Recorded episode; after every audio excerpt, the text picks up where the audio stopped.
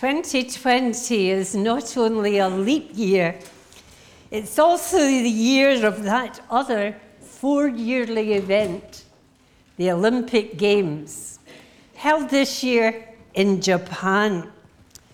And, and oops, sorry, it's just the, the mic that has fallen off.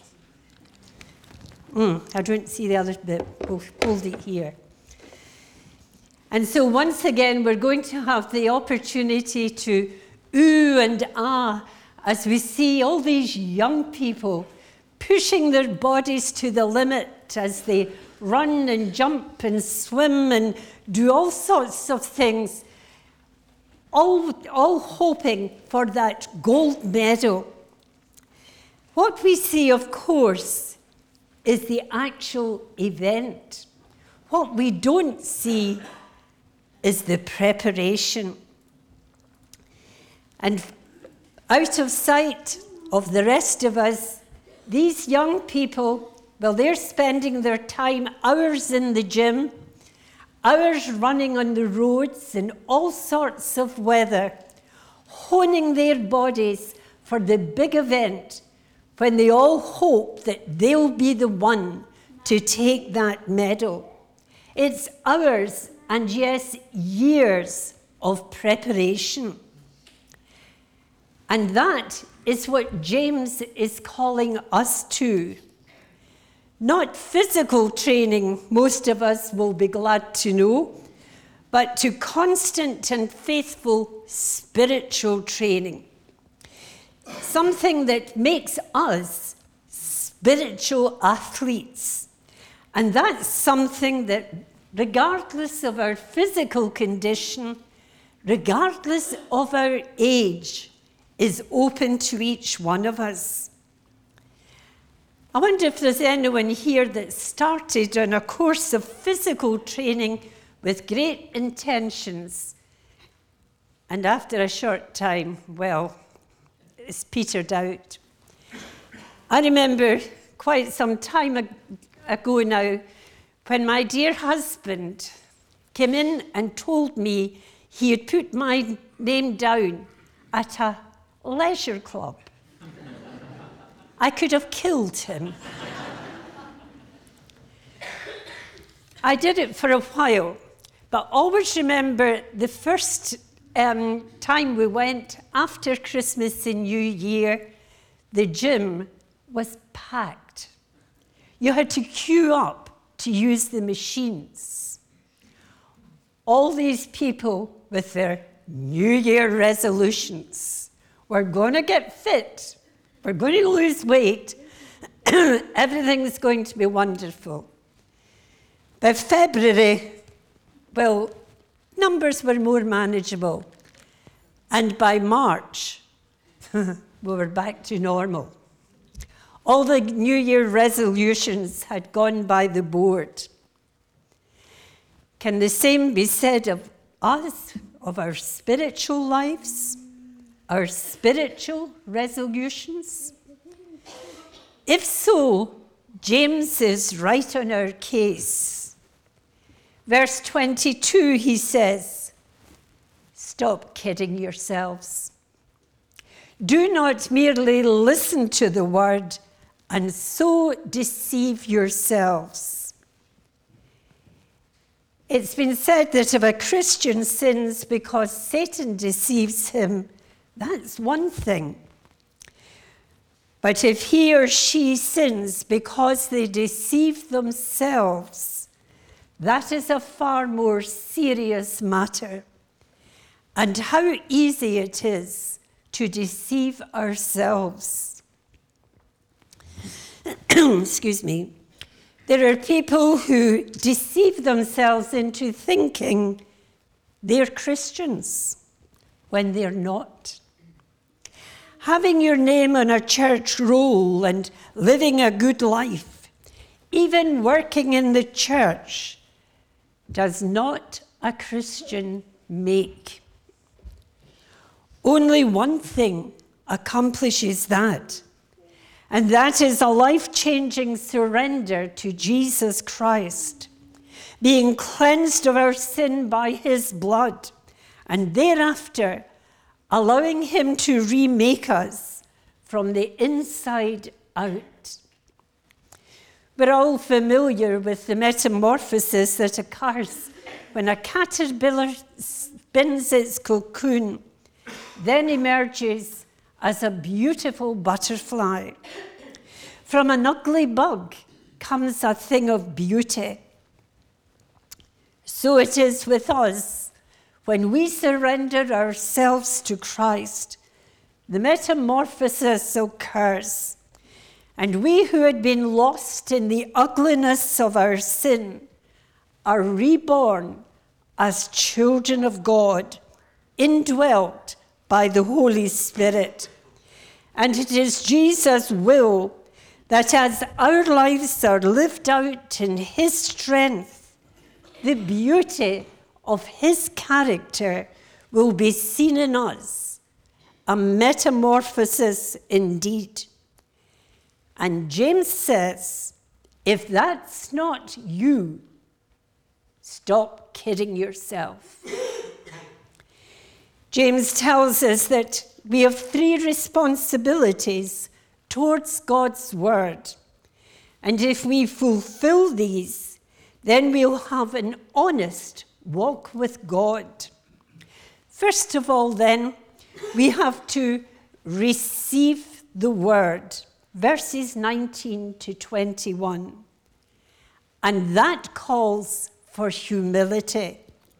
But it's a mark of maturity when a person faces him or herself honestly and admits their needs. It is immature to pretend that everything is fine when it's not.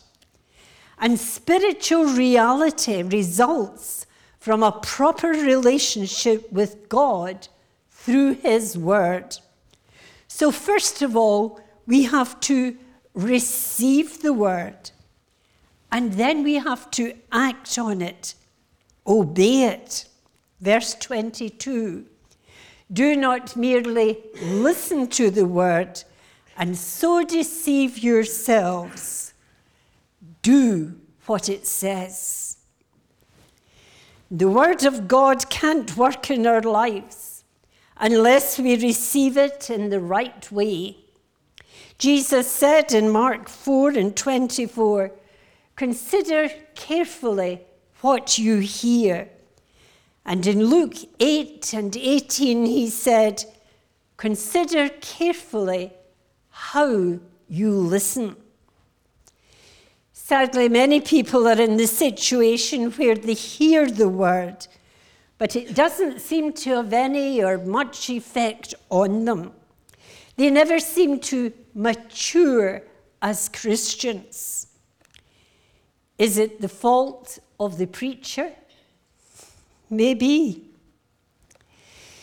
Perhaps, but then again, at least some of the fault may be in the hearer because they have allowed themselves to become dull of healing of hearing as a result of not nurturing their spiritual life. There's no spiritual training going on. So, as Christians, they become flabby and unfit. And if the seed of the word is to be planted in our hearts and bring forth fruit, we must be swift to hear, to hear God's voice, just as surely as a mother is quick to hear her baby's slightest cry. And we must be slow to speak. It's often said that we have two ears and one mouth. In which one do we use the most? Apparently, in the early church, services were very informal, and often listeners would debate with the speaker. I'm not suggesting anything. but as, as a result, there would not only be shouting matches, but it could actually result in fights. And it wasn't unknown for wars to result among the membership. That couldn't happen today, could it? A wayside pulpit once had these very apt words Temper is such a valuable thing. It's a shame to lose it. Don't get angry with each other, but much more importantly, don't get angry at God or His Word because it tells us what we don't want to hear. How do we prepare our hearts to receive God's word? By confession of sin and asking and receiving God's forgiveness in an attitude of humility. Humility is the opposite of human anger. And when we accept the word with humility, we don't argue with it or try to conform it to our thinking. Next, we practice the word, verses 22 to 25. James now compares God's word to a mirror. All of us, I think, use mirrors. Some people are addicted to them. I remember many years ago, a minister of mine, in the, I was young, in the days when ladies always wore a hat. And I remember him saying that he was quite sure that for a woman, hell was a room full of hats and no mirror. In a mirror, we examine ourselves, what we look like. As we've already said, is there a smut in our face? Is our hair standing up in end? But in the mirror of God's word, we see ourselves as we really are.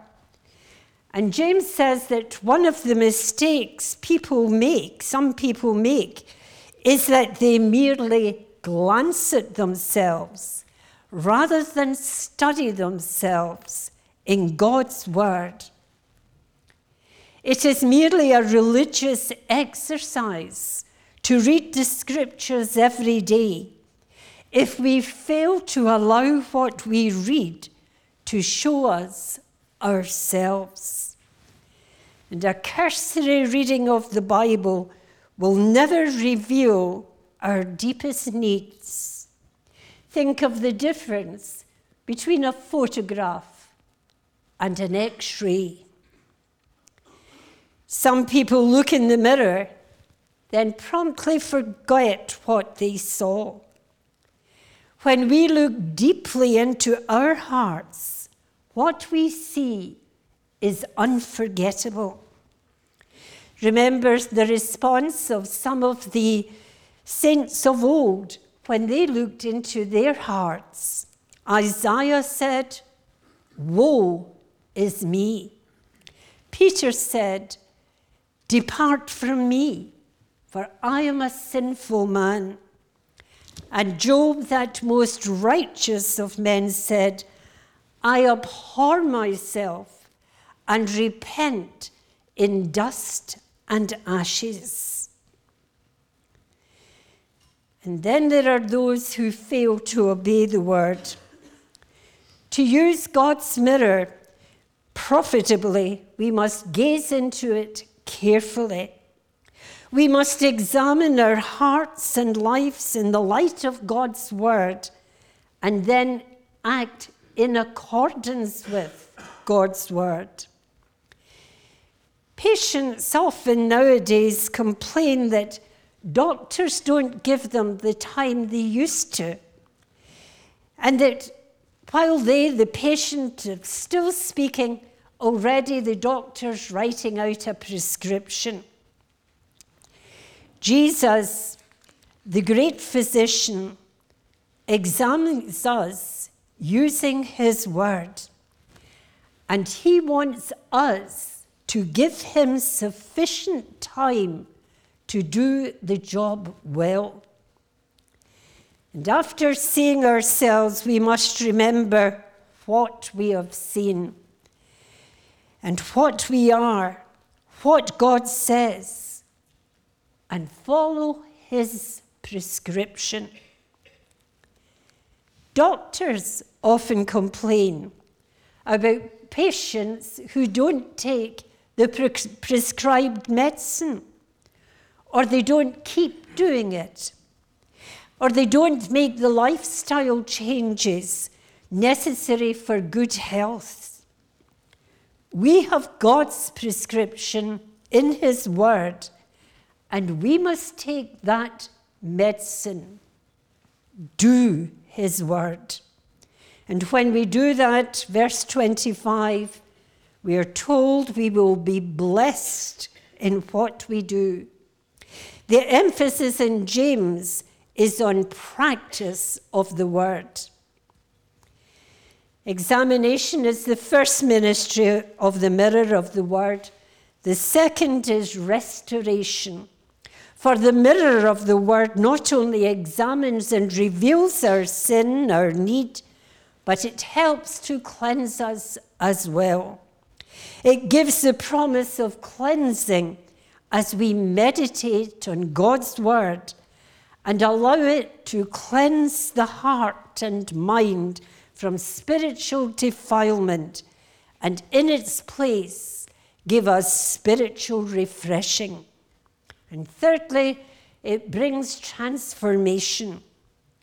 After God restores us, He wants to change us so that we will grow in grace and not continue in sin. And when the child of God looks into the mirror of God, which is His Word, he sees the Son of God and is transformed by the Spirit of God to share in the glory of God. There is that metamorphosis of which I spoke earlier. There is a change on the outside that comes from the inside. In Romans 12 and 2, Paul exhorts us do not conform any longer to the pattern of this world, but be transformed by the renewing of your mind. And when the believer spends time with the Word, meditating on it, the Holy Spirit renews the mind and reveals the glory of God. Our first responsibility is to receive the word, our second, to practice the word. Otherwise, we are deceiving ourselves. And the third is to share the word. Religion here means outward practice. Pure religion has nothing to do with ceremonies or even special days. It means practicing God's word and sharing it with others. I remember reading that every Christian should preach a sermon every day. And if necessary, use words. We preach that sermon by what we are but of course, our words should also show the presence of the Spirit within. James has much to say about the tongue, and I think we all know that the tongue used wisely can bring great blessing. Used unwisely, it can bring great hurt and devastation. It is the tongue that reveals the heart and if the heart is right, the speech will be right. And along with right speech is right service. It's been said that no one is an island, and how true that is. What we do or don't do impacts on others. And as believers, our service is not merely to others, but to Christ Himself Jesus himself said, If you give a cup of cold water in my name, you give it to me. Receive the word, practice the word, and share the word. I pray that all of us will rightly use the mirror of God's word, that we will look into it long and intently and allow the Holy Spirit to transform us day by day into the men, the women, the young people He wants us to be. Amen.